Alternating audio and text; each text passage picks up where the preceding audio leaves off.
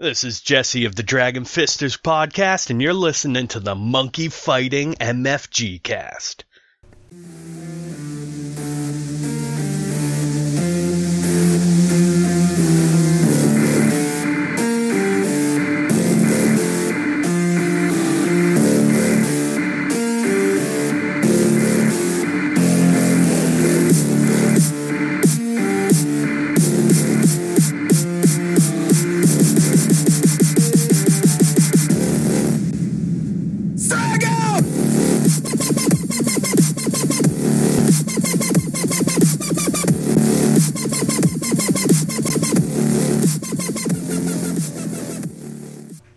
Guys, Kurt here. Um, another month, another couple of things we've been doing. This month is going to be chock full because I don't really like to make a lot. Of, I don't like to have a full slate of stuff in December because everybody's doing stuff for holidays and stuff and blah blah blah. So you're going to be hearing a lot of stuff coming up in the in the next couple of weeks. We're going to be recording a episode of of an improv. We're going to be recording an episode, a regular episode and also, I've got an interview tonight. I am talking, well, actually, I don't know why I say tonight because you're probably going to be listening to it in the morning or in the afternoon or whatever. But anyway, today I am talking with Taylor Labresh. You know, I didn't ask you this beforehand. Okay, so are you considered founder, co founder, DM, player for Leviathan Files? What would you call your technical name. Yeah, I mean, all of how, the above, really. How you'd like so to be called during, as far as the podcast is concerned. Files, which is a weekly D20 Mass Effect actual play podcast, and that sounds like a mouth- mouthful, and it's taken me eight months to get it down where I can just say it straight. But yeah, uh, we are we're an actual play podcast, so we play D20. Um, and we record ourselves. It's in the Mass Effect universe. Uh, I like to joke that we're the weirdest Mass Effect fan fiction that you'll ever come across, but I know that that's not true. Uh, mainly because I've I've read weirder but as far as I know, we're the only um, we're the only long running Mass Effect actual play, which is as niche as you can get. There's another podcast that I think did like two or three episodes of a D20 Mass Effect, but I have not listened to that because their episodes are like four hours long. we like to keep ours underneath an hour each, so that's actually a realistic goal because for every about two hours that we record, only about 45 minutes of it is usable. I know you had uh, I know you had Aram from God's Fall on, and he was talking about how for each hour that they have, that's six hours of of audio that he cuts from. We are not as lean, but it's it's definitely a process where it's it's you record and then you get down. But like I said, uh, I I run the show. I am the GM. I used to do the majority of the edits. Uh, now we have one of our players, SJ. Um, who is an angel and finds somehow time between going to school, doing all of her art, and editing the show. Another thing that Aram said when he was on that I that I love is that for each hour of completed audio that you're listening to, that's 10 to 20 hours of work editing, and that is not that's not an exaggeration. a lot of work goes into into producing our our show, um, and I'm very proud of it. So It's a great podcast. I, I love listening to it, and I you know it's it's funny because you know you were talking about that it's you know one of the few long, uh, lasting uh, Mass Effect role plays that's on. You know because it's kind of a kind of a niche thing. I mean, there's a lot of people that love the game series, but you know you don't see you know you don't really hear a lot of people playing you know playing the RPG of it, which makes sense because I mean. I mean, the game itself is such a great world, a great story, and it's got a lot of you know cool you know things to it you know and it's kind of cool to you know think about the different stories within it you know. And there's other i'm you know there's other things about it w- in the game series too where there's you know certain characters i know that you know people were really uh, excited about and you know you don't you don't really get to know their whole story so it's kind of nice to have that thing so I, it made me think of a question when you guys run run your own world here and you use the Mass Effect world, is it something that you guys because just because I have a really bad memory of you know when I listen something from from episode one to now, you know it's a lot of episodes in between. So when you guys uh, started this, is it something that you actually found uh, an actual RPG book? Of Mass it's Effect So D20, or is that something you made up yourself? And I can never remember this guy's name. Give me j- like three halves of a second here. Um, we run a homebrew D20 system, but it's professional quality. Like this guy worked on it for two straight years, and it it looks more professionally done. It runs smoother. It's a more polished like PDF than a, about half the games that are sitting on my tablet right now. Uh, João Paulo Divina Santos. He's a Peruvian game designer. Peruvian? No, goddamn. Uh, he's a Brazilian game designer. I don't know where I got Peru from, but there's he has a, a few other contributors that are on the book. But yeah, it's it's all you know running off of the D20 OGL. So I mean, thank God for that. Uh, and it's I I joke about the length being over 500 pages. The last page is literally numbered 501. So it's a beast of a book. But on the other hand, there's a lot of things that, um, you know, I mean, D20 has its faults, and it's it's a great system for running combat and numbers based roleplay. But there are episodes of the show where we like we roll dice as a pittance. Like I feel like we're not using the system, so why don't you roll an electronics check? Um, we definitely have just all roleplay systems, and so I've added, um, I've stolen from systems that I like. One of the things in our early episodes are skill challenges because I was listening to Drunks and Dragons, and I loved how their skill challenges inform the story in like a way that let everyone shine in turns uh, that wasn't combat. And as much as I owe a lot of my gaming background to things like D&D 3.5 or any sort of miniatures based uh, tactical turn based combat system RPGs. In my opinion, combat is the most boring part of role playing. So when I'm when I'm gaming, I try to do that as little as possible. I've I've think I've found a sweet sweet spot in the Leviathan Files where I can make combat interesting. I think it's still pretty recently pretty recent, but season three, episode three is, I think, in my opinion, the best thing that we have ever done. And I don't know how we did it. It's it's one entire fight, and so I'm like, I'm sitting here going around like, all right, combat is the most boring part of roleplay, and then the the actual best thing that we've ever put out is just one fight scene. But I think the magic of that comes from the relationships and the stakes that that fight hangs on. So I don't want to spoil it for people who are listening, but there's a lot at stake that happens in that fight scene and the players bring a lot of um, of their character into that fight, and they they they fight because there are things to fight for. And then again, we we put a lot of work into editing the show, and some of that editing is is soundtrack. That editing is sound effects. Um, that editing is moving bits around. So if someone you know says something at 10:14 time mark, but it it would make more sense to go after someone else's turn um, that's something that SJ and I move around and swap around. So we really play with um, with the editing to make every scene as you know as good as we can make it. Yeah, great. So uh, this brings now that you're talking about combat versus story and stuff like that, and what you prefer. Um, do when your players play play your game, are they excited about it? Or do they you know get to a point where they do they pull you aside or maybe even tell you when you're recording? Just be like okay we've done enough with um, we've done enough with our story right now. Can we just fight we'll something episodes already? where we'll be we'll be an hour and a half two hours in and i'll be like all right and that's where we're going to call it for this episode. And then everyone else is like no. All we did was fight. We need to have some more. We like what's going on else in this episode, and so we'll have episodes where it's like, all right, well now SJ and I have to slog through three hours or four, three and a half I think one time we had a four hour one, but that was our longest. But yeah, no, it's I'm usually the first one to give up. uh, everyone else is like, no, let's keep going.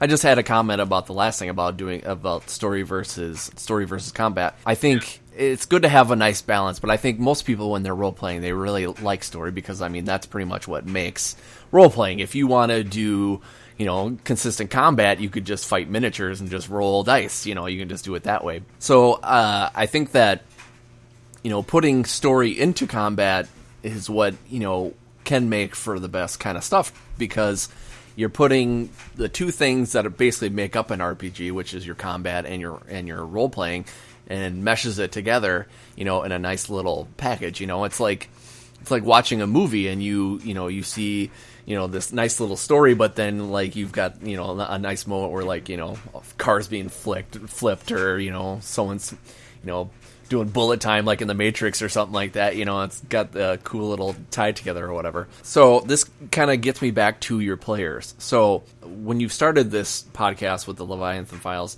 up until now, ha, you know, how has it changed? Has it has it stayed kind of consistent or has it you know really turned into something where you thought at first when you you know started up this podcast thinking okay this is the way we're going to have it. This is going to how it's going to line up. You know has Oh, it man, if- been on a consistent pace or has it just really this, evolved if into I something had else? somehow find a time, found a time portal and listened to the episodes that we're making now, I would not think it's the same show. There's the approach is still the same, but I think I've learned. I, I mean, just me personally, I've learned so much more about storytelling, about um, production, about how to manage groups than just our first episodes. Like I, I look back on some of those early episodes and I, I'm not happy with it. but this is the this is the first time that I've ever done anything like this, and so I think I just kind of dove into the deep end and did not know how to swim. I'm still learning how to swim, but my my swimming tactics, if I guess if you call it that, my my moves for swimming, my styles of swimming are, are different. So, and I mean that that kind of ties into a little bit of news that um, I released to, today on we have our blooper episodes which come out every 5 episodes, which is just like a fun way to say here's all the things that we didn't think we were related to the story, but we don't want to just delete them forever. And I always use those as t- uh, time to put out n- news about the show. And the news for this blooper episode was that uh, we are going to take all of our early episodes where we are clearly finding our feet. We're not um, putting out stuff that you know is as good as we could be.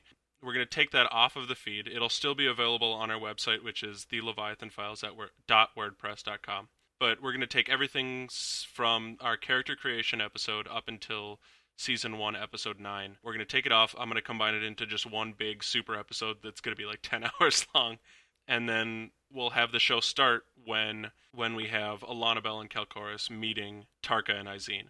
Because I think that's really when the you know the quote unquote story begins. Um, and if you take any sort of like writing advice or writing critique or writing class, they always tell you, you know, take everything before the story begins and just delete it. I don't want to delete it because I still think that that's, you know, fun and enjoyable stuff, but we have enough exposition in our later episodes that we can rely on that. And I've been looking at our stats for the for all of our episodes and you know, there's no really reliable source of statistics for podcasts because iTunes doesn't do a lot of reporting, unfortunately, but stuff on on Libsyn, which is the place that we host on, we'll see um, I've seen 400 about 400 people have listened to episode 1, about 300 listened to episode 2, and then about 200 listened to episode 3. So that's not those aren't good numbers. I don't want I don't want to lose half our audience by episode 3. So hopefully if we can start the show where things are a little bit better, we're a little bit more on our feet, that that that'll be a good thing. No, it's a good it's a good way to think about it. I uh, I've also think thought about that too in the past because you think about you know your first couple episodes and you're like, Yeah. oh, you're glad for the journey that you've made, you know, because you know you've you've you've made it from leaps and bounds from when you started, but still at the same point, you when you get back there, you're like, oh my god, what were we doing? You know, it's just you just kind of you know jump in feet first and hope you know hope for the best, you know. So I don't I don't think looking at I don't, looking at those stats I don't think is a bad thing. I mean, I think that's a great idea. What you're doing is you know taking those other ones and you know and just kind of starting from where you think that it's a pivotal starting point in your story basically i think that's a great idea but i wouldn't worry about the stats that much because obviously if you're still doing this exactly and you're still loving and it then I- I- I obviously it something is going I wouldn't right stop doing this for for pretty much anything. It's it's so fun. I've met so many incredible people, yourself included, and I don't I don't know I don't have words for the the sense of community that just giving giving out the podcast and then having people receive it it has has given me. I did. Uh, I do want to give a shout out to our, our podcasting best friends who I met on the MFG cast, which is the Re- Redacted Files. That show and the the friendship that I now have with Megan and Acer, who run it, is incredible. And I would never have had that if I hadn't done the Leviathan Files. So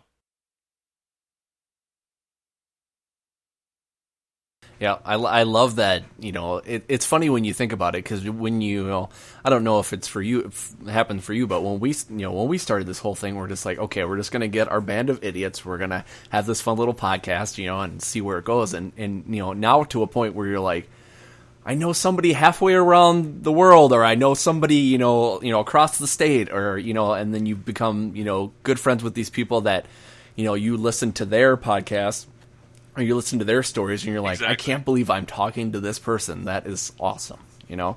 And exactly. yeah, and they're and and for the most part, you know, like 98, 99 point, you know, 8%, like most of them are really great people. So it's, you know, it's nice to just be part of that. And it's, it's funny because, uh, you know, before we got on today, you had uh, messaged me and you're like, oh, I'm to be late. I'm sorry. I'm eating, you know, supper with my parents. I'm like, oh, yeah, no, you hurry up. You know, it's not like I would be like, you know, you asshole, how dare you hang out with your family, you know, that kind of thing. It's, you know, everybody has got, they've been through it. You know, we all know that there's, things that we've had that where we've you know made mistakes and we've learned from it and stuff like that and we're all pretty patient people so it's nice to have that community. Okay so now i feel like we're go i'm gonna go kind of backwards on usually how we interview people. So usually at the beginning i ask people how they started in gaming and i don't remember if i asked you this prior when when we first had the random bullshit episode and you were on it, but I would really like you to just kind of start from the beginning. Yeah, I was going to say where you started with games until when you've come up to this podcast.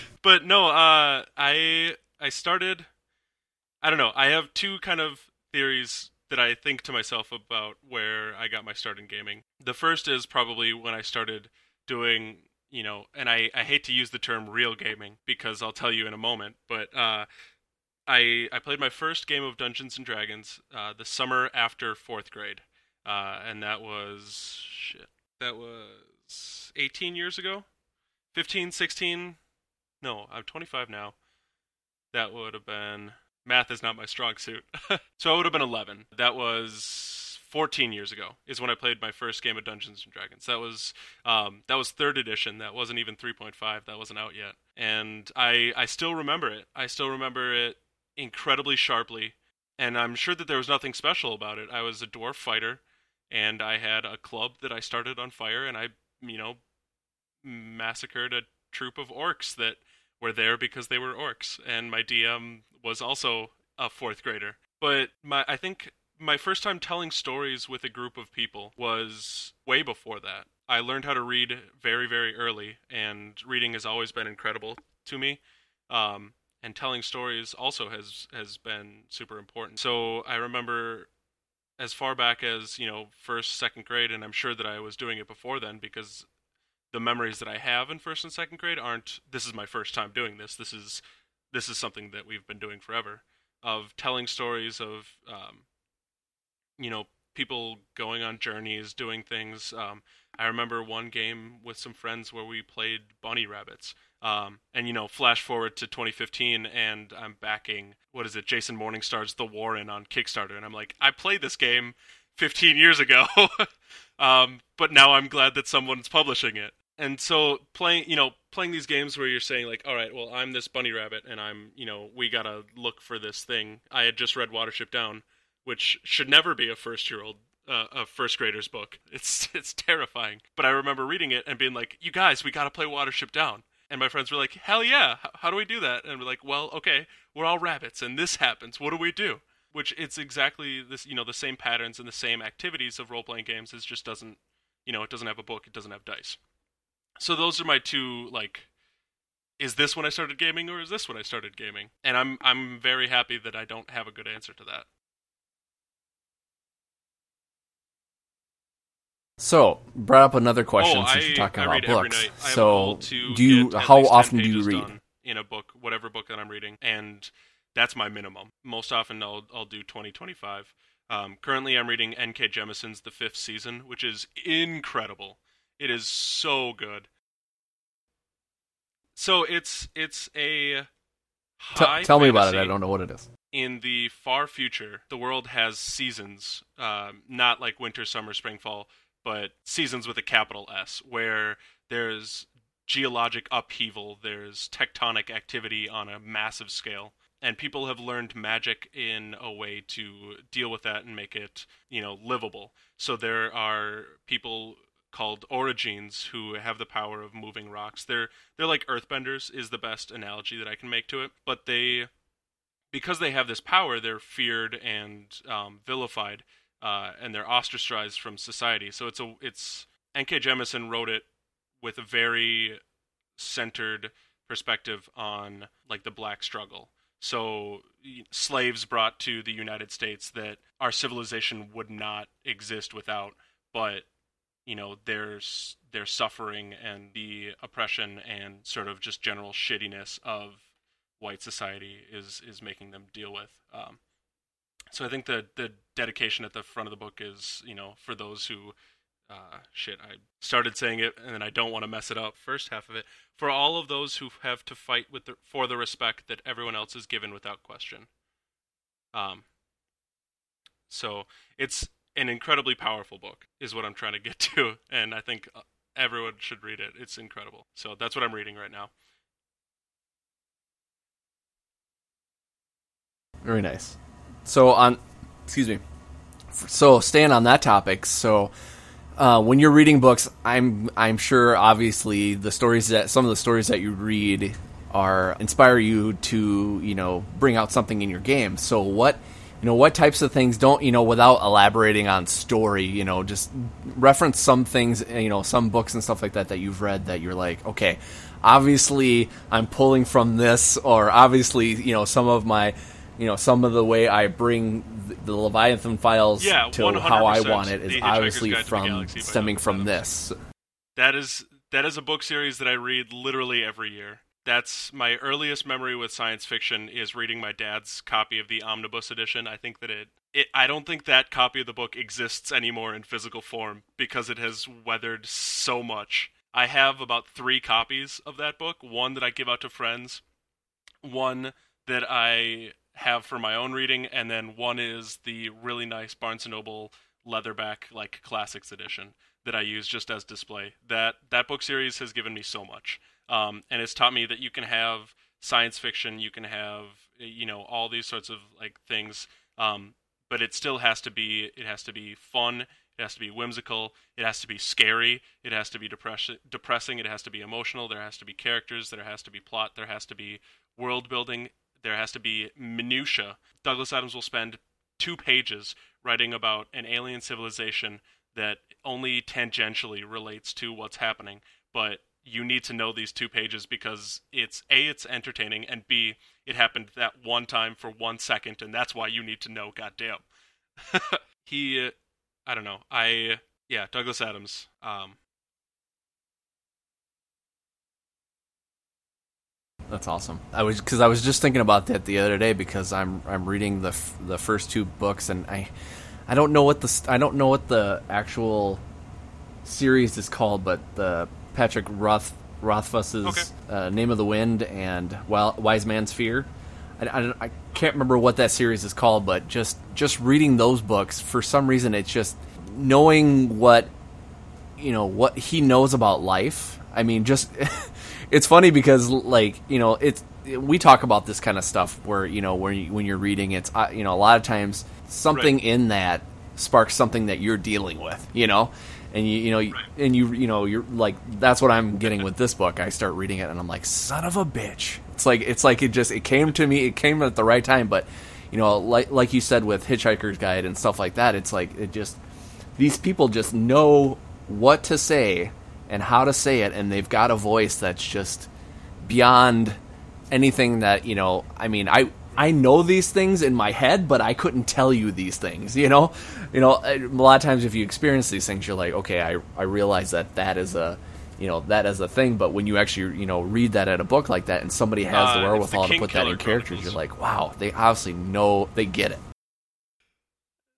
Yes, thank you, thank you. I have such a bad memory. I'm sure people are just screaming um, at me right no, now, I, but I am sorry. I have a bad memory. Like, okay, just coming Sue along at the right time, right place at the right time. Um, like I said, I, I read the Hitchhiker's Guide every year, um, and I'm always finding something new or something different resonates me with me. Like uh, the most important, I think, for that series is when I was in high school and I was going through um, I was going through depression for the first time, and just like the stress of becoming an adult and and growing up and um, the hormones of puberty and and everything going around dealing with uh, being out for the first time that that book series really helped me out. And there's one scene that just destroyed me for the first time even though I had read it you know five or six seven times before which is in the last book when Arthur and I think it's Fen- yeah Arthur and Fenchurch. Is it Fenchurch or is it Trillian at that point? I don't know I this is this is how tired I am. I, I can relate to your having a long day.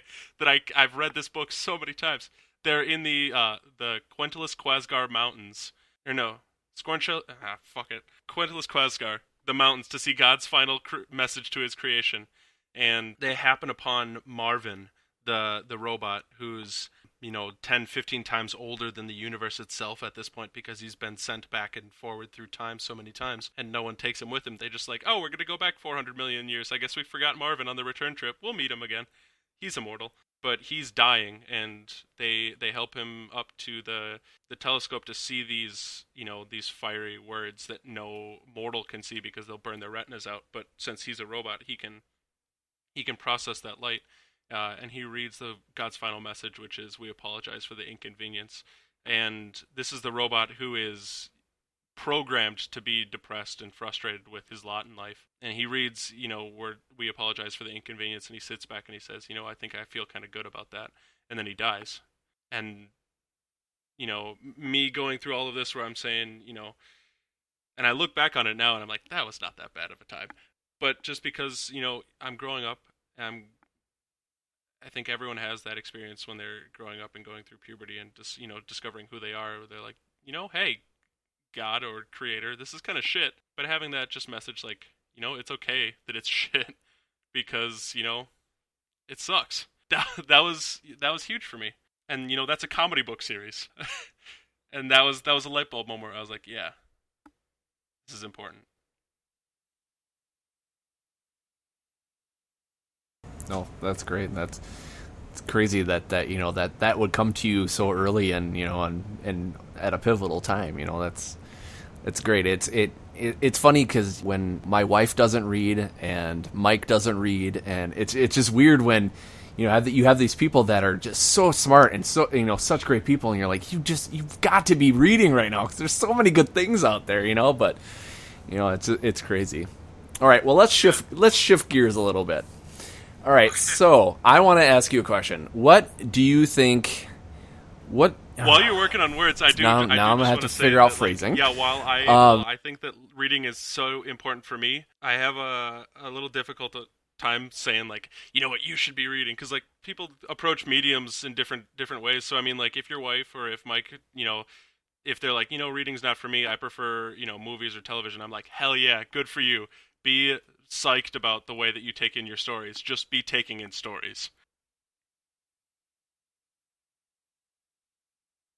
Yeah, that's great, and and that's and that's definitely you're like on point with those two people, with Mike and my wife. They're, you know, shows and movies are big for them, you know, and and hey, if they're gonna be doing it, you know, that's that's great, you know, because I. Uh, luckily, luckily for me, I've been able to get my wife into dork stuff. So we've been watching like you know like the Flash and Gotham and you know just all those superhero we kind of stuff. But we also watch other stuff too, and it's cool to have those experiences in that way too. So as know, far as story the- goes, what's question with the big what makes a Q. good story? I don't know. I don't. I don't have a good answer for that. I know what I look for in a story, and I know what I like in stories. But I, I, you know, that's a workable enough definition for me. What I like in stories is uh, something that can can mean something that you can take something away from. Um, I'm I'm writing a game, not to shameless plug. I am writing a tabletop role playing game called This is a game about fishing, which is a heist game where you play a bunch of um, gregarious youths who need to go steal fish in a cyberpunk world where fish are rare. And what I am taking from that is I don't know if you can see. Uh, this book is part of my research. It's called Stolen World, and it's a fiction, like a novelized history of the skullduggery of the reptile trade, which um, I also have a lot of reptiles and pets and stuff, so that's that's cool on me on that level too. But there's a lot that I can take away from this, so I can say like, all right, well, here's how we do heists where animal live cargo is the is the MacGuffin. This is how um, people interact with each other. This is how smuggling works. This is this, that, and the other thing. But I mean, that's that's almost that's like a weird line between fiction and nonfiction, which is something that I've only recently started approaching. If you had asked me what makes a good story, um, you know, five years ago, I would have said like uh, spaceships blowing shit up, which I think still makes a cool story. But when the spaceships blow shit up, they should also be teaching you a lesson about yourself. But that I think I don't know. There's good stories are enjoyable. They're informative. Have you going back to reading and, and books and stuff? Have you read Illusions? Adventures of a Reluctant Messiah. I think it. I think it's Illusions: The Adventures of a Reluctant Messiah. Um, by it's by Richard Bach, who's the same guy who did uh, Jonathan Livingston Seagull. Um, and it's a very like philosophical book, and it's very like it does a lot of heavy-handed hoity-toity. This is how we think, and this is how life works, sort of deal. But there's a passage that I really like where the Messiah is talking to the protagonist, who is a biplane operator. He like lands in cornfields and then gives people plane rides for money. And this messiah comes down and fixes his plane without like tools or oil. He just does it because he's turning water into wine. But they go see butch cassidy and the sundance kid and they have a conversation about what makes good stories. And it like R- richard bach's idea is that people go to stories because they want to be entertained or they want to be informed and there's really nothing else.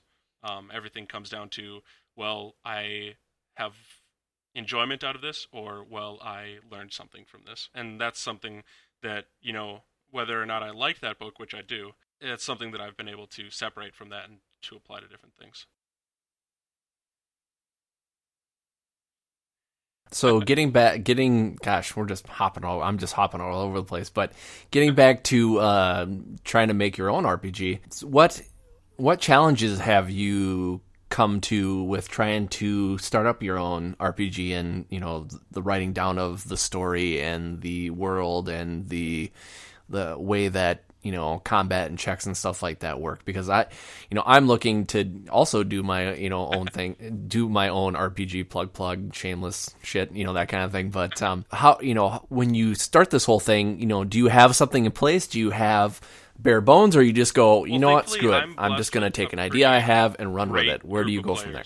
So I I will say that if we have five people, I do about thirty percent of the writing for the series, and then that remaining seventy percent is shared amongst all my players. So I only marginally do more writing on the series, and I think that's just mainly because I they expect me to come up with a story. Um, but then if I give them like just like a skeleton of a hook they will latch onto it. Tarka is incredible. She's played by SJ. She started the game with you are a Krogan who's working who was working to secure the the genophage cure for Krogans who were not on Tuchanka when it was deployed. That's what she started with. And then she took that and said, All right, well, I'm working to fix my people and has hopped onto this sort of weird genetic manufacturing nightmare with just a vengeance. Like she is dedicated to stopping that because she's seen what it's done to her people and she is um, she's stubborn and obstinate in protecting her found family even though you know like the krogan culture is very like rough and callous so she has a hard time showing that she really cares about people but as soon as you mess with Alana Beltarka or Alana Bel Izene or Calcoris, she is gonna, you know, mess you up. Alana Bel, who I for the longest time I, I thought was our main character. Now I'm not entirely sure. Uh, she's played by Dan. He's been incredible with that, and I think that's been a huge writing point for me. Is his thread of caring about the people that he's lost, or the, her thread of caring about the people that she's lost throughout the years of her service is something that I can really tug on and, and play with. And the character of Jax, who's our, our long running almost villain, um, I don't want to spoil too much about it for people who haven't listened to it. She's uh, the most recurring NPC. Um, I wasn't even planning on having her and be an important part of the show, uh, but because of Alana Bel's um, kind of guilt over losing her the first time, uh, and you'll have to listen to the show to to hear about why I have to say the first time. Alana Bel's guilt about losing her the first time made me bring her back and made me use her as a central part of what is now the plot of the Leviathan Files. Well, I won't keep you too much longer, but I, am just gonna ask you a couple more random questions that popped in my head too. What's what's your oh, what's the most what's your most favorite so thing about many, this podcast? So, so many far? things that I think are positive about this podcast that have been just incredible parts of my life and incredible experiences. I think the biggest thing for me is um, so I, I talked about it when I was on our random bullshit um, roundtable, but I'm bisexual, and there's very very little in tabletop role playing games in like the big like AAA titles. So like D and D doesn't really do a good job until uh, I think pretty recently, but I kind of jumped off the wagon when Pathfinder came on. Pathfinder's been pretty good because F. Wesley Schneider, who is their lead writer, is a gay man, and I think that he's made that his um, his goal to be a little bit more inclusive. So they've got um, all sorts of LGBT characters that I think that they could be doing more with, but um, I also like that they are, ex- you know, they exist, which is unfortunately more than you can say for a lot of tabletop role playing. I, I think the indie market right now is doing really good work with queer content. Um, I just recently played my first game of Monsterhearts, which is my darling of a game right now. That's I do the heart eyes emoji whenever I look at or think about my Monsterhearts book. It's such a good game, but there's not a lot that you really see um, in terms of queer content in the media that's being produced, like actual plays or podcasts or YouTubers or or whatever, you know, what have you. Um, I think it's like God's Fall and I think One Shot RPG has had had some you know queer characters. I don't I don't know how James or Kat identify, but um, they've definitely had representation of, of, of queerness on their shows. Um, so that was something for me that I was like, all right, well, you know, I'm bi. I want to have a show made by queer people about queer people, and you know, I don't want to speak specifically for you know the people on my my cast who haven't I, I identified one way or the other, but um, I'm by Chris is a trans woman, SJ is by Pan, and also Ace, and you know having this show that I can be like, all right, this is you know, you know queer people making shit that they want to make, and people are liking it, and people are you know going through it, and we're getting really great feedback on it, like.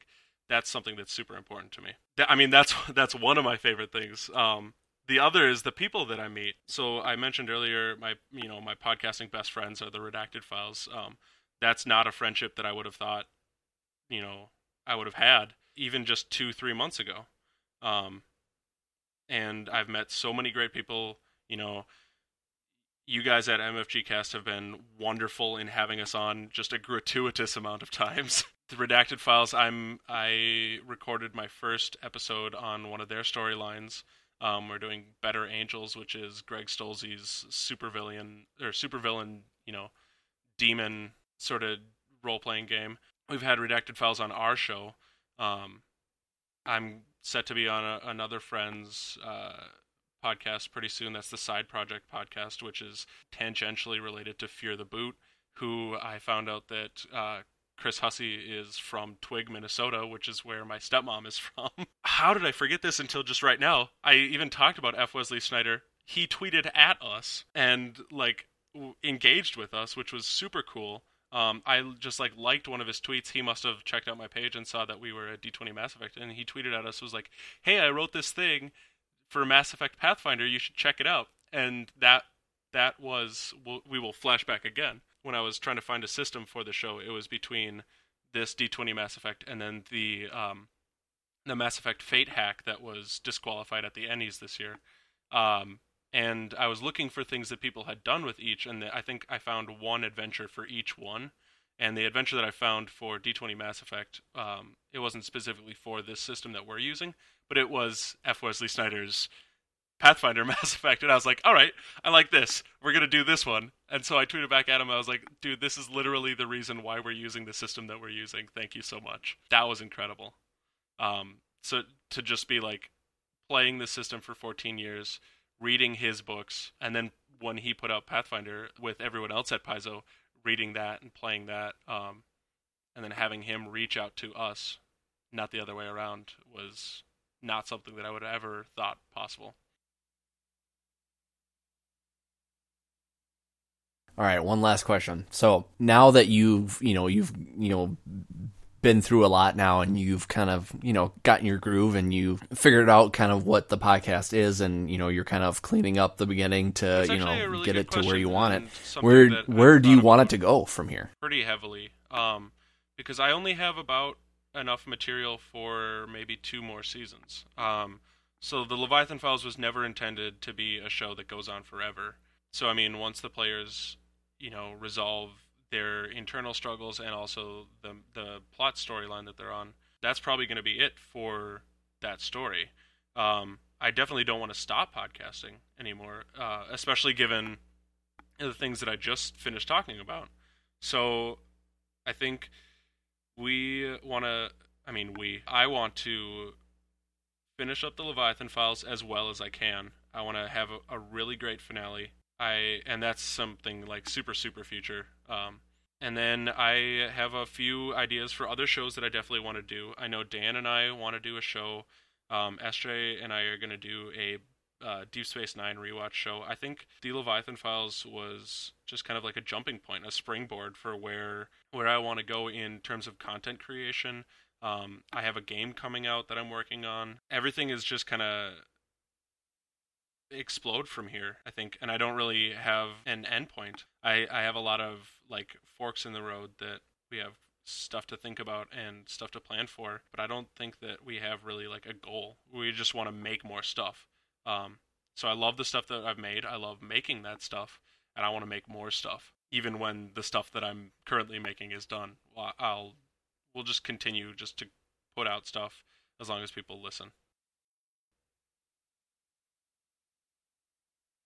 Yeah, I was, you know, I was kind of thinking about this the other day because, you know, you've you see these podcasts that, you know, have a theme like your guys's does, and you're, you know, and I'm sure there's some people that are like, oh, I just love it so much. I don't want it to ever end. You know, I want it to last forever. But then you think about, you know, you think about even like book series or TV series that you watch or, you know, movie trilogies that you watch, and you go, ah, I really wish it would have ended after the first movie, or you know, I wish after the second season it would have been done because they went nowhere from there. You know, so I like I like that you guys that you have an end in sight. You know, even though it may be down the road a little bit. I like that you you still you're you're you're like okay, we want to have the story wrap in a way to where it's it makes sense for everybody, and then and then Right. it can you know Yeah. be in its own little well, and when I, time when I capsule about for saying everybody. like I you only have X amount written for the ending, like I don't want to be saying like, all right, well, this is what we've got wrapped for the main show. The end. Good night. I want to make sure that like all four of our players get closure on everything that they're working on. I want to make sure that the main storyline finishes up. And you know, if that's next season, if that's three seasons from now, I don't know. But I I know that as soon as that happens, uh, we'll call it a night. The curtains will close, and then the curtains will open, and something new will be there. Well, I don't think I'm gonna. I don't think I'm gonna Okay. ask anything other than that because I I think do that's a pretty good wrapping one up point. quick shout out. Chris wanted me to shout out a show on YouTube called Extra Credits and their spin off show called Extra History. She says it's an unrelated to podcasts, but it's a good in depth gaming show. So if you check out Extra Credits and Extra History, um, that's endorsed by the Leviathan Files. So check those out. I will. Thank you very much.